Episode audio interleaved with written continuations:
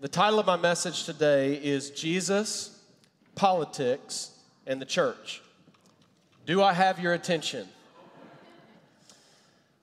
This morning I have five principles that I believe American Christians should hold to as we navigate the next two weeks and beyond in our nation.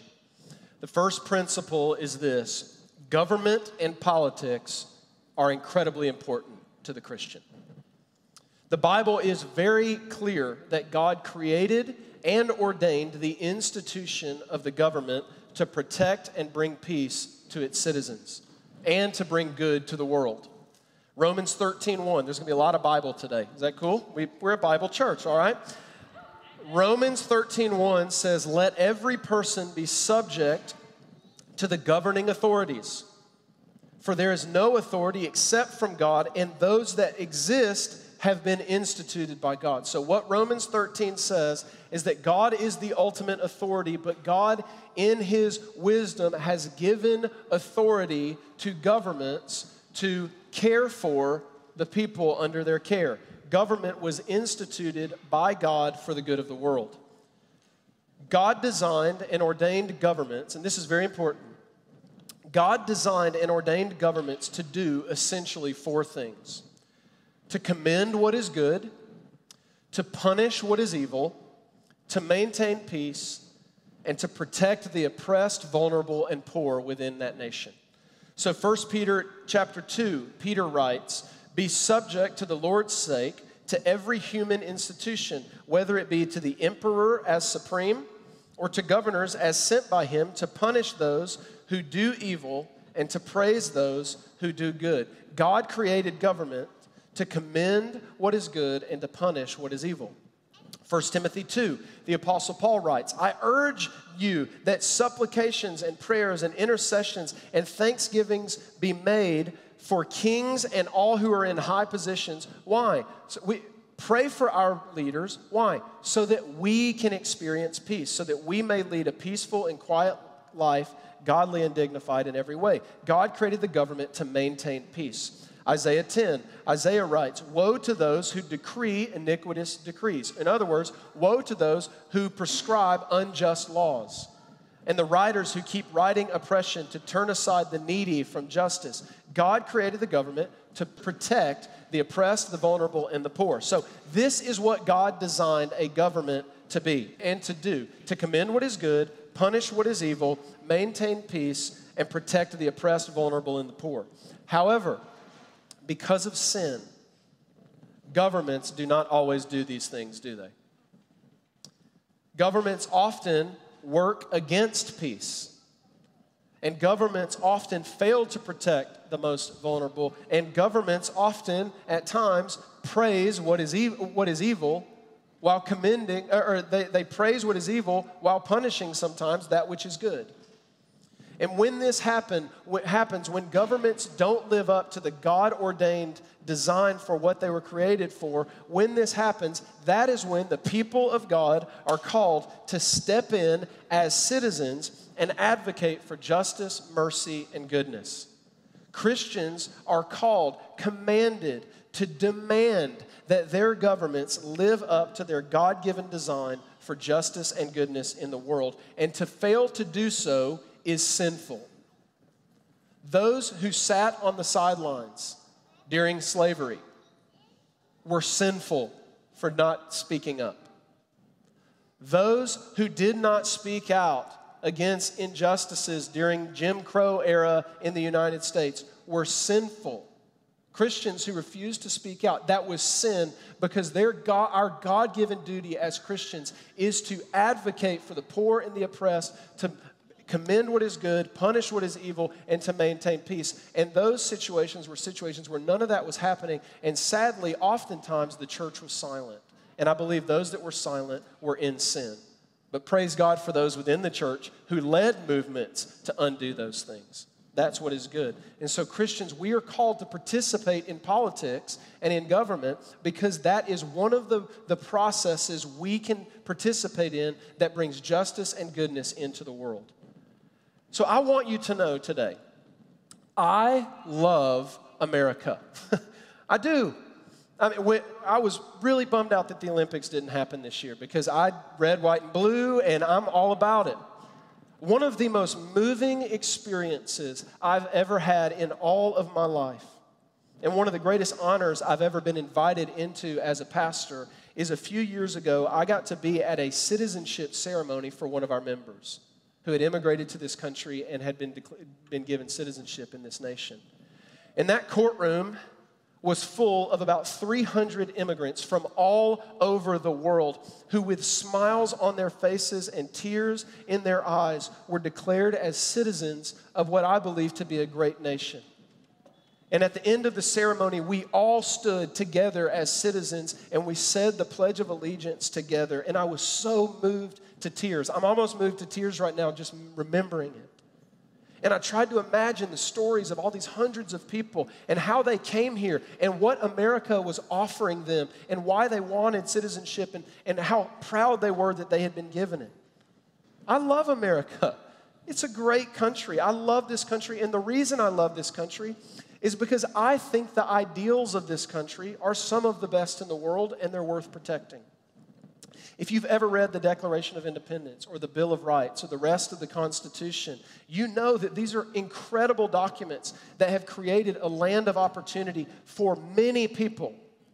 These documents spell out how America ought to strive to commend what is good, punish what is evil, maintain peace, protect the vulnerable and the oppressed and the poor, and make room for the immigrant.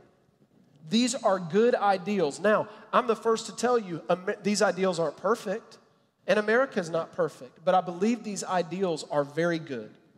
However, because of sin, America has often failed to live up not just to our God given or, or design, but we've failed to live up to even our, our own stated ideals. And the role of political participation for the Christian is that when we see our nation that is failing to live up to its stated ideals and to its God given responsibilities, we are called to speak out, advocate for laws that we believe are good and just, and we vote for leaders who commit to upholding justice and goodness, and then we hold them accountable to do that. You see, politics are incredibly important for the Christian. It's one of the ways that we, as followers of Jesus, can participate in bringing goodness and justice to our neighbors. So, because politics are important, that means that you shouldn't sit this one out. Uh, whether you decide to vote for one party, the other, or something else, or a write in vote, whatever, you should be informed. You should vote. You should participate in civic life. You should attend a protest when you believe that there is something unjust going on in this nation. You should write your government leaders when you feel that they, your voice needs to be heard. Attend city board meetings, city council meetings, all of those things. And ultimately, you should pray Pray, pray for your leaders, pray for your city, pray for your state and your nation because politics and government are important. Amen. Second principle government and politics are not that important, okay? Uh, stated another way, government and politics are not of first importance for the Christian. I've always found it to be so staggering that when Jesus chose his 12 disciples, he chose both, he called both Matthew the tax collector and Simon the zealot to be on the team. These guys were divided on what to do about the most pressing political question of their day, which was what to do about Roman occupation. And we think, oh, you know, that's, that's what is that, you know? And we think, America, we're so divided, polarized right now. You don't know anything about what it would have been like to be a Jew under Roman occupation in these times. Both Matthew and Simon were Jewish men, and the Roman Empire had occupied their land and was taxing them, was ruling over them, and had done many atrocious things. You guys, we're about to celebrate Christmas in a few months. You guys remember the story of Herod the Great? Infanticide. I mean, was murdering all male children under the age of two. And Matthew and Simon were both grew up as male children at this time. I mean, this was a bad time to be a Jewish person living in that land. But there were disagreements between Jewish people on how, on what, how they should, uh, what to do about Roman occupation. And so, Matthew, as a tax collector, he, his belief was obviously that, well, at the moment, this is what it is.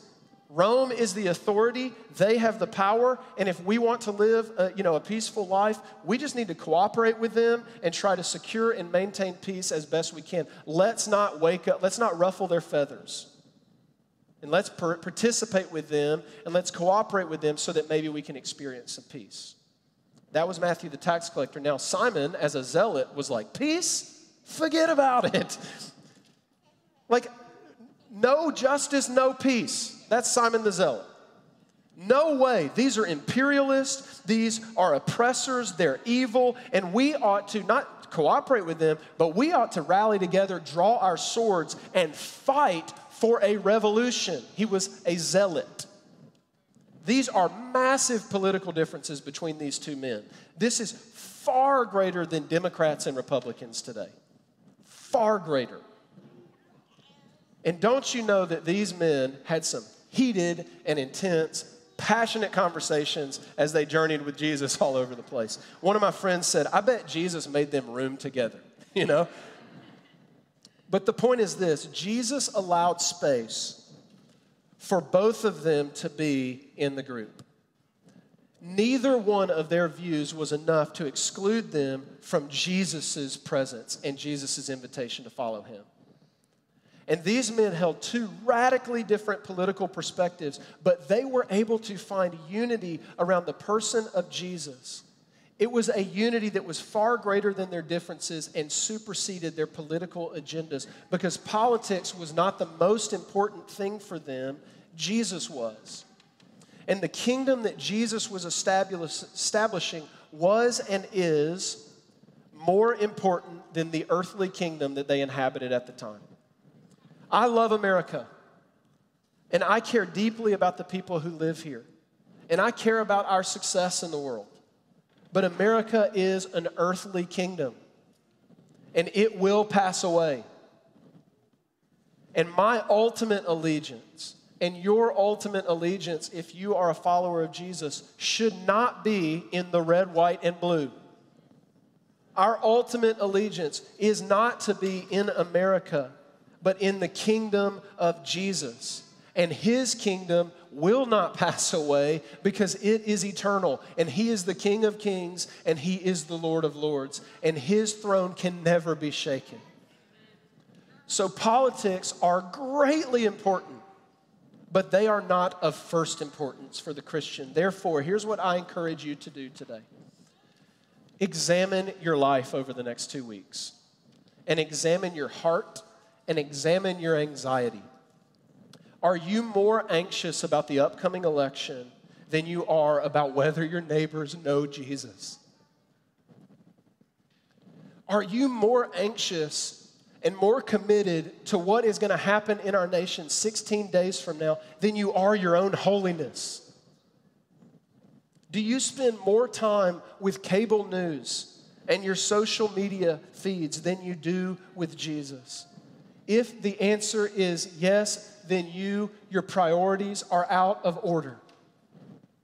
Politics are important, but knowing Jesus and making him known are of far greater importance. I think you all can agree with me so far. I haven't said anything controversial yet. Principle three, I might upset some of you. Neither party has a kingdom agenda in our nation. Neither party in American politics has a vision or agenda for the kingdom of Jesus. Neither of the two major U.S. political parties is explicitly Christian in, it, in its ethics or its vision for America. Now, listen, I agree with my friend Cam Triggs, who wrote this week in an article in the Gospel Coalition. He says, We can find kingdom values in both platforms. But we would be foolish to think that either party is ultimately concerned with ushering in the kingdom of God and submitting to biblical ethics.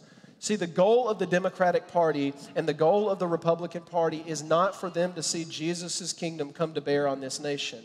And frankly, that shouldn't be the goal of political parties. I mean, these are earthly parties, and their purpose is to serve an earthly kingdom and a diverse range of people. They are seeking to serve people that aren't Christians. So they're, the, the purpose of the Democratic or the Republican Party shouldn't be to establish Jesus' kingdom on earth. That's the mission of the church. But the point remains that neither party has a, an exact vision for the world that we Christians have.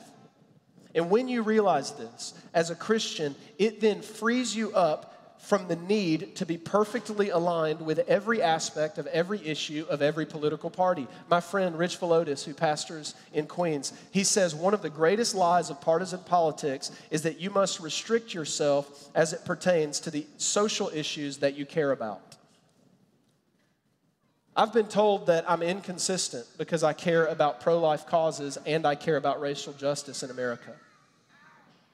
I've received angry emails saying that I need to pick a side as a Christian, I can care about issues that are on different sides of the aisle. As a Christian, first and foremost, eh, eh, eh, as a citizen, first and foremost of the kingdom of God, I can hold to the ethics of Jesus and you can hold to the ethics of Jesus. That means that we can hold to the sanctity of life in the womb and protecting the unborn.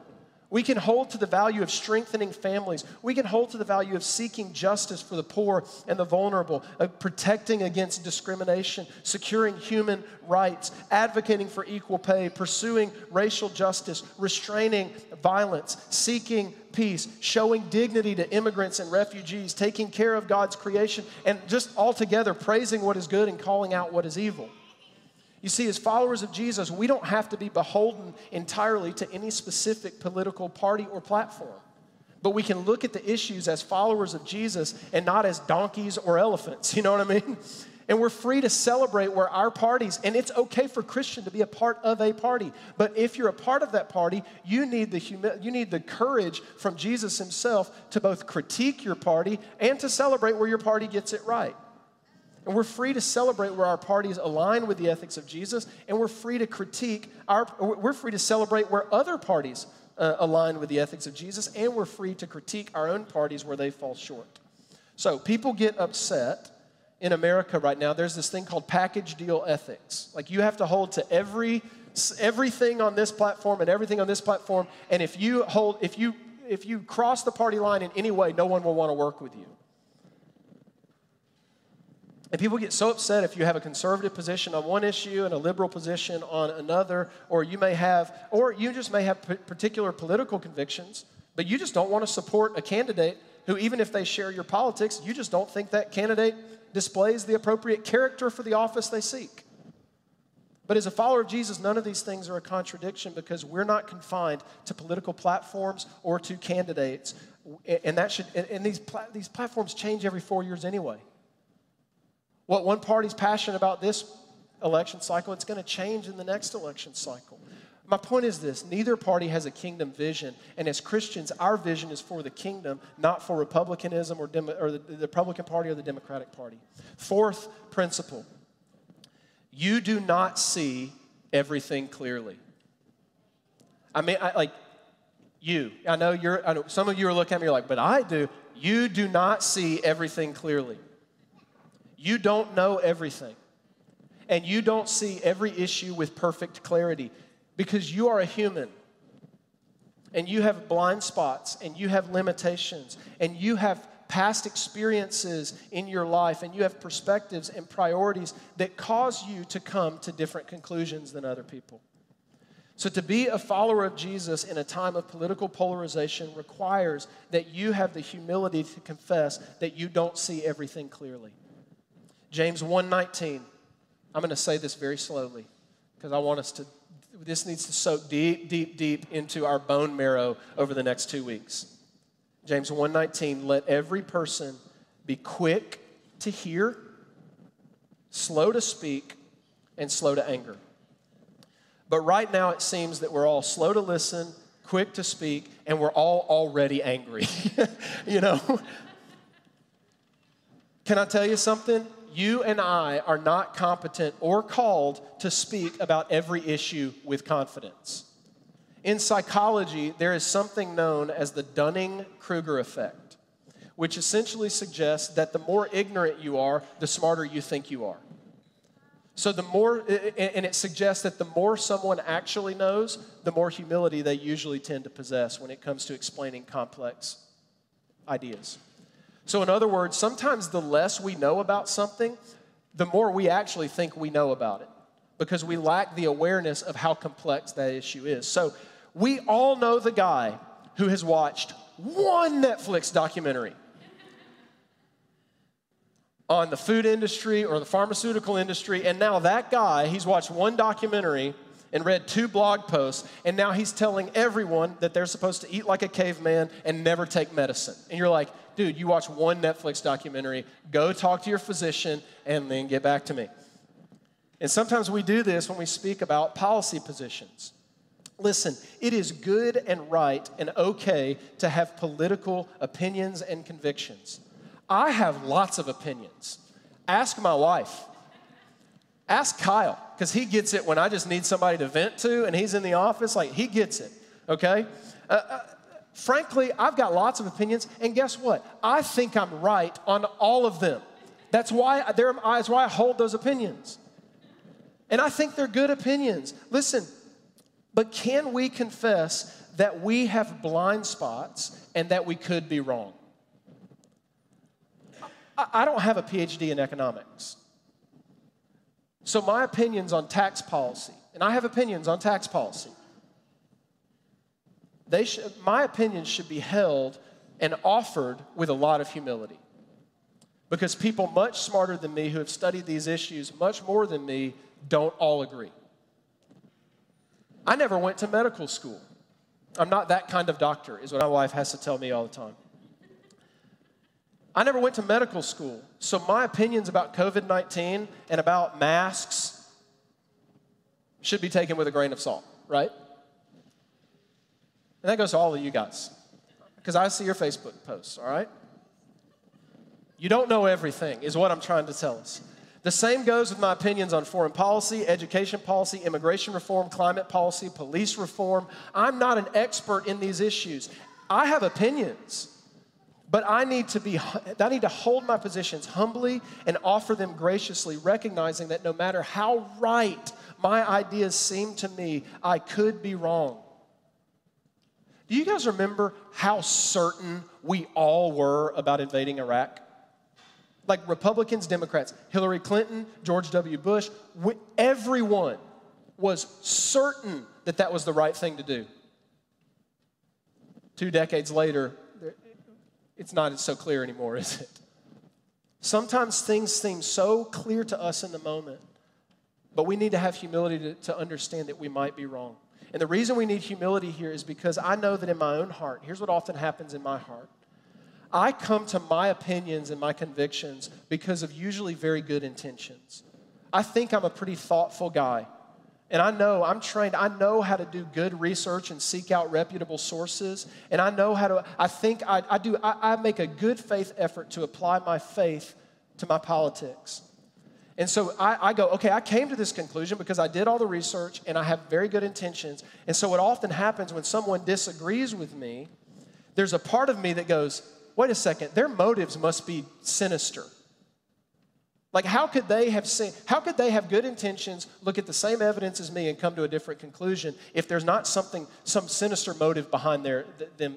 There's something wrong with them for them to come to that conclusion. But the truth is, they may have just as wholesome of intentions as I do, but they just reach different conclusions.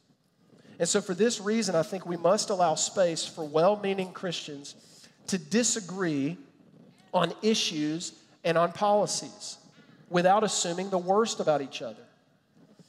So here's what I mean by this every single Christian in this room and every single Christian watching online ought to care about poverty alleviation.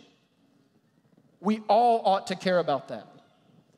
But is state mandated living wage or basic universal income is that the answer? Some Christians would say yes that is the best way to accomplish poverty alleviation. Other thoughtful Christians would say, no, I actually think that would tweak the economy and ultimately hurt the, hurt the poor. Some Christians would say yes, others would say no. And there's room for well meaning Christians to agree that poverty is bad and seek out solutions to alleviate it, but disagree on the specific policies that we think might accomplish that goal without assuming the worst possible motives of each other and saying, oh, you must hate the poor. Every single Christian in this room ought to care about people having access to good health care. We should. Is single payer universalized health care the best way to accomplish that? Some Christians say yes, others say no, I think there are better ways. Every single Christian in this room ought to care about education. Is school choice the right answer? Or is a voucher system the right answer? Well meaning Christians have different opinions on this. Every single Christian in this room and watching online ought to care about fairness in the voting process over the next couple of weeks. Are voter ID laws a helpful protection against voter fraud? Or are they inherently discriminatory? Well meaning Christians disagree on these things. Every single Christian in this room and watching online ought to care deeply about racial justice and equality. Is cutting $1 billion from the New York Police Department the best way to accomplish this? Some very thoughtful Christians would say yes. Put that money somewhere else. Other Christians would say, no, I don't think that's a good idea, and it wouldn't accomplish what we're hoping it would. Well meaning Christians can disagree on these issues while still agreeing on, the, on, on what we're trying to accomplish. Every single Christian in this room ought to care about immigrants and refugees. But does the Bible give an exact number of how many immigrants and refugees God wants America to allow in every year? No. The Bible presents a very clear principle that we are to be kind and gracious and welcoming to immigrants and refugees, but it doesn't prescribe specific policies for American, uh, for American politics. Well meaning Christians can disagree on these things. We have to be very, very careful as Christians to differentiate between principles which are clear in God's word and applications which are less clear. One of the questions I often get asked is why I don't endorse candidates and why our church doesn't endorse candidates or specific policies. The answer is because I while I have convictions and opinions, I recognize that I could be wrong on specific policy issues and I could be wrong on candidates. I've voted for candidates that I regretted before in my life.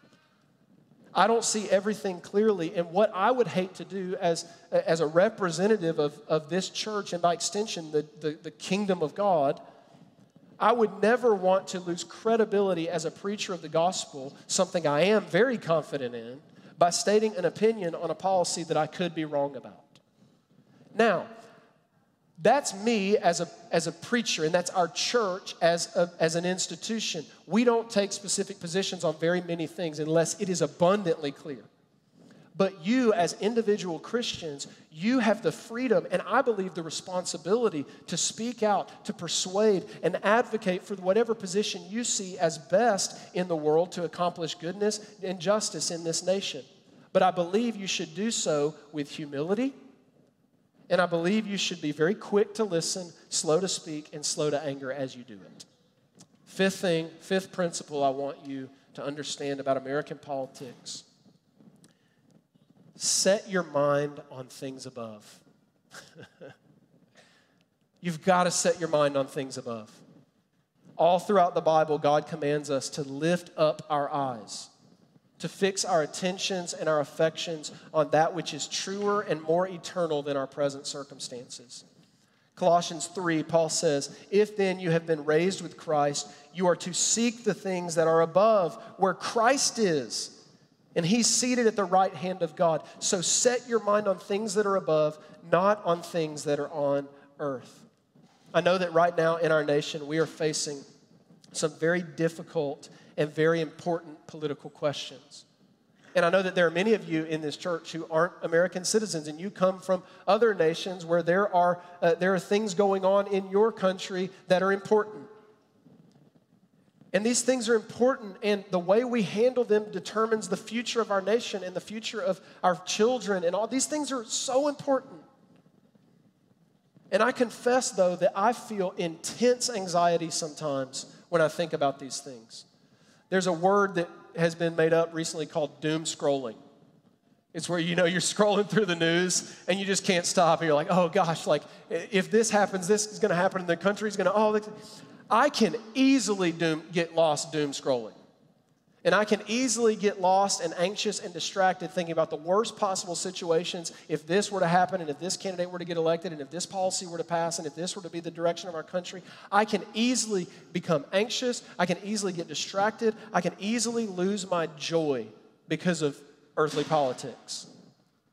But God is calling me and He's calling you and He's inviting us to look up and see something greater than our present circumstances. You see, in Revelation 4, there's an image of the throne of Jesus in heaven. And there's people from every tribe, tongue, nation, and language that are there, and they're bowing their faces and they're singing in unison Holy, holy, holy is the Lord Almighty. The earth is filled with His glory.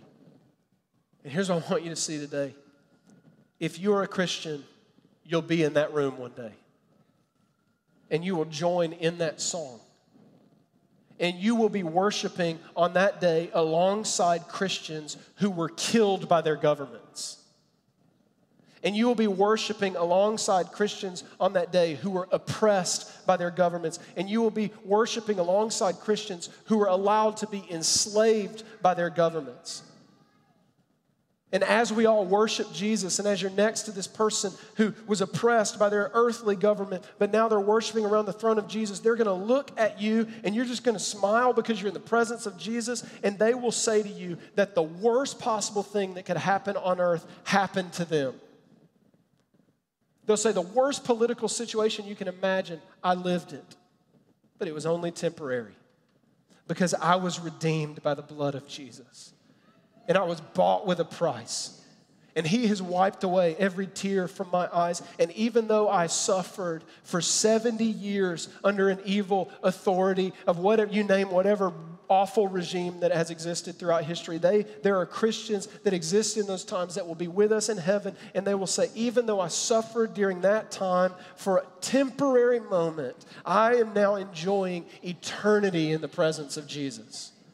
Listen, if you are anxious about the upcoming election, will you just set your eyes to heaven? Because listen, even if your worst fears come to pass on November 3rd, even if your worst fears come to pass in this earthly kingdom, you are still a citizen of a greater and everlasting kingdom. So you can have peace, peace that surpasses understanding. In the Sermon on the Mount, Jesus commanded us do not be anxious, but seek first the kingdom of God and his righteousness, and all these things will then be added to you. Listen, church, our salvation does not come from behind the resolute desk in Washington, D.C. It comes from an old rugged cross and an empty tomb outside of Jerusalem. Set your mind on things above. Let me pray for you.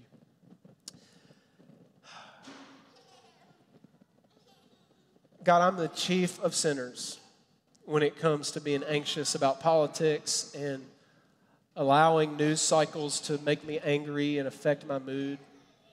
Um, God, I often put far too much weight and far, I pin far too much hope on candidates and platforms and initiatives and outcomes. God, I worry far too often about earthly things. But your word calls me to look up and see, God, that history is already written. And you've, you haven't promised that our earthly kingdoms will, will honor you. You haven't promised us that we will get through this life without suffering. In fact, you said in this world, in our earthly kingdoms, we will face trouble. But you told us to take heart because you've overcome these earthly kingdoms and you've overcome the world. And so, God, whatever happens 16 days from now, whoever takes control of the Senate or whoever takes control of the House or the Oval Office, God, you still sit on your throne. Nothing changes there. And because you're on your throne in heaven, God, you have prepared a place for us. And so, God, we rest knowing that while we have things that we're excited about and policies that we're advocating for, God, we, we know that whatever comes to pass, your kingdom is an everlasting kingdom. And so I, we just, I, I just want to say that I trust you over these next two weeks. And I want to lay my anxiety and my fear at your feet and trust that no matter the outcome, God, you are working all things together for good for those who know you and fear you. And it's in your name uh, we pray. Amen.